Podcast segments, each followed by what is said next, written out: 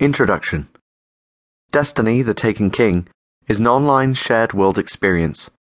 The game uses various systems, currencies, activity types, and consumables as a way to earn rewards and progress a character. This guide will cover some of the more nuanced aspects of the game while leaving plenty of room for discovery and player creativity. When playing Destiny The Taken King for the first time, new players will have the option of playing through the game with a brand new unleveled character, or using the provided Spark of Light consumable to immediately reach level 25 and access all story content in Destiny the Taken King.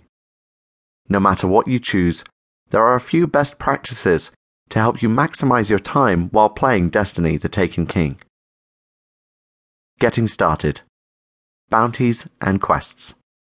Destiny the Taken King offers players bounties and quests to track progress and offer bonus experience for completing in game tasks.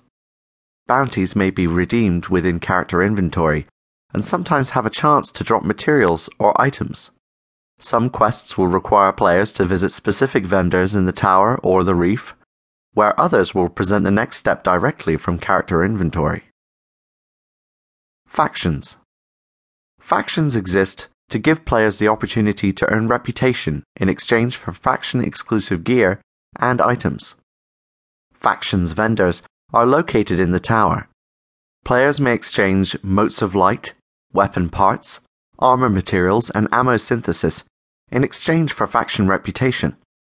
Upon each rank up, players will receive a faction package, which will contain motes of light, strange coins, and a chance for legendary weapons and gear.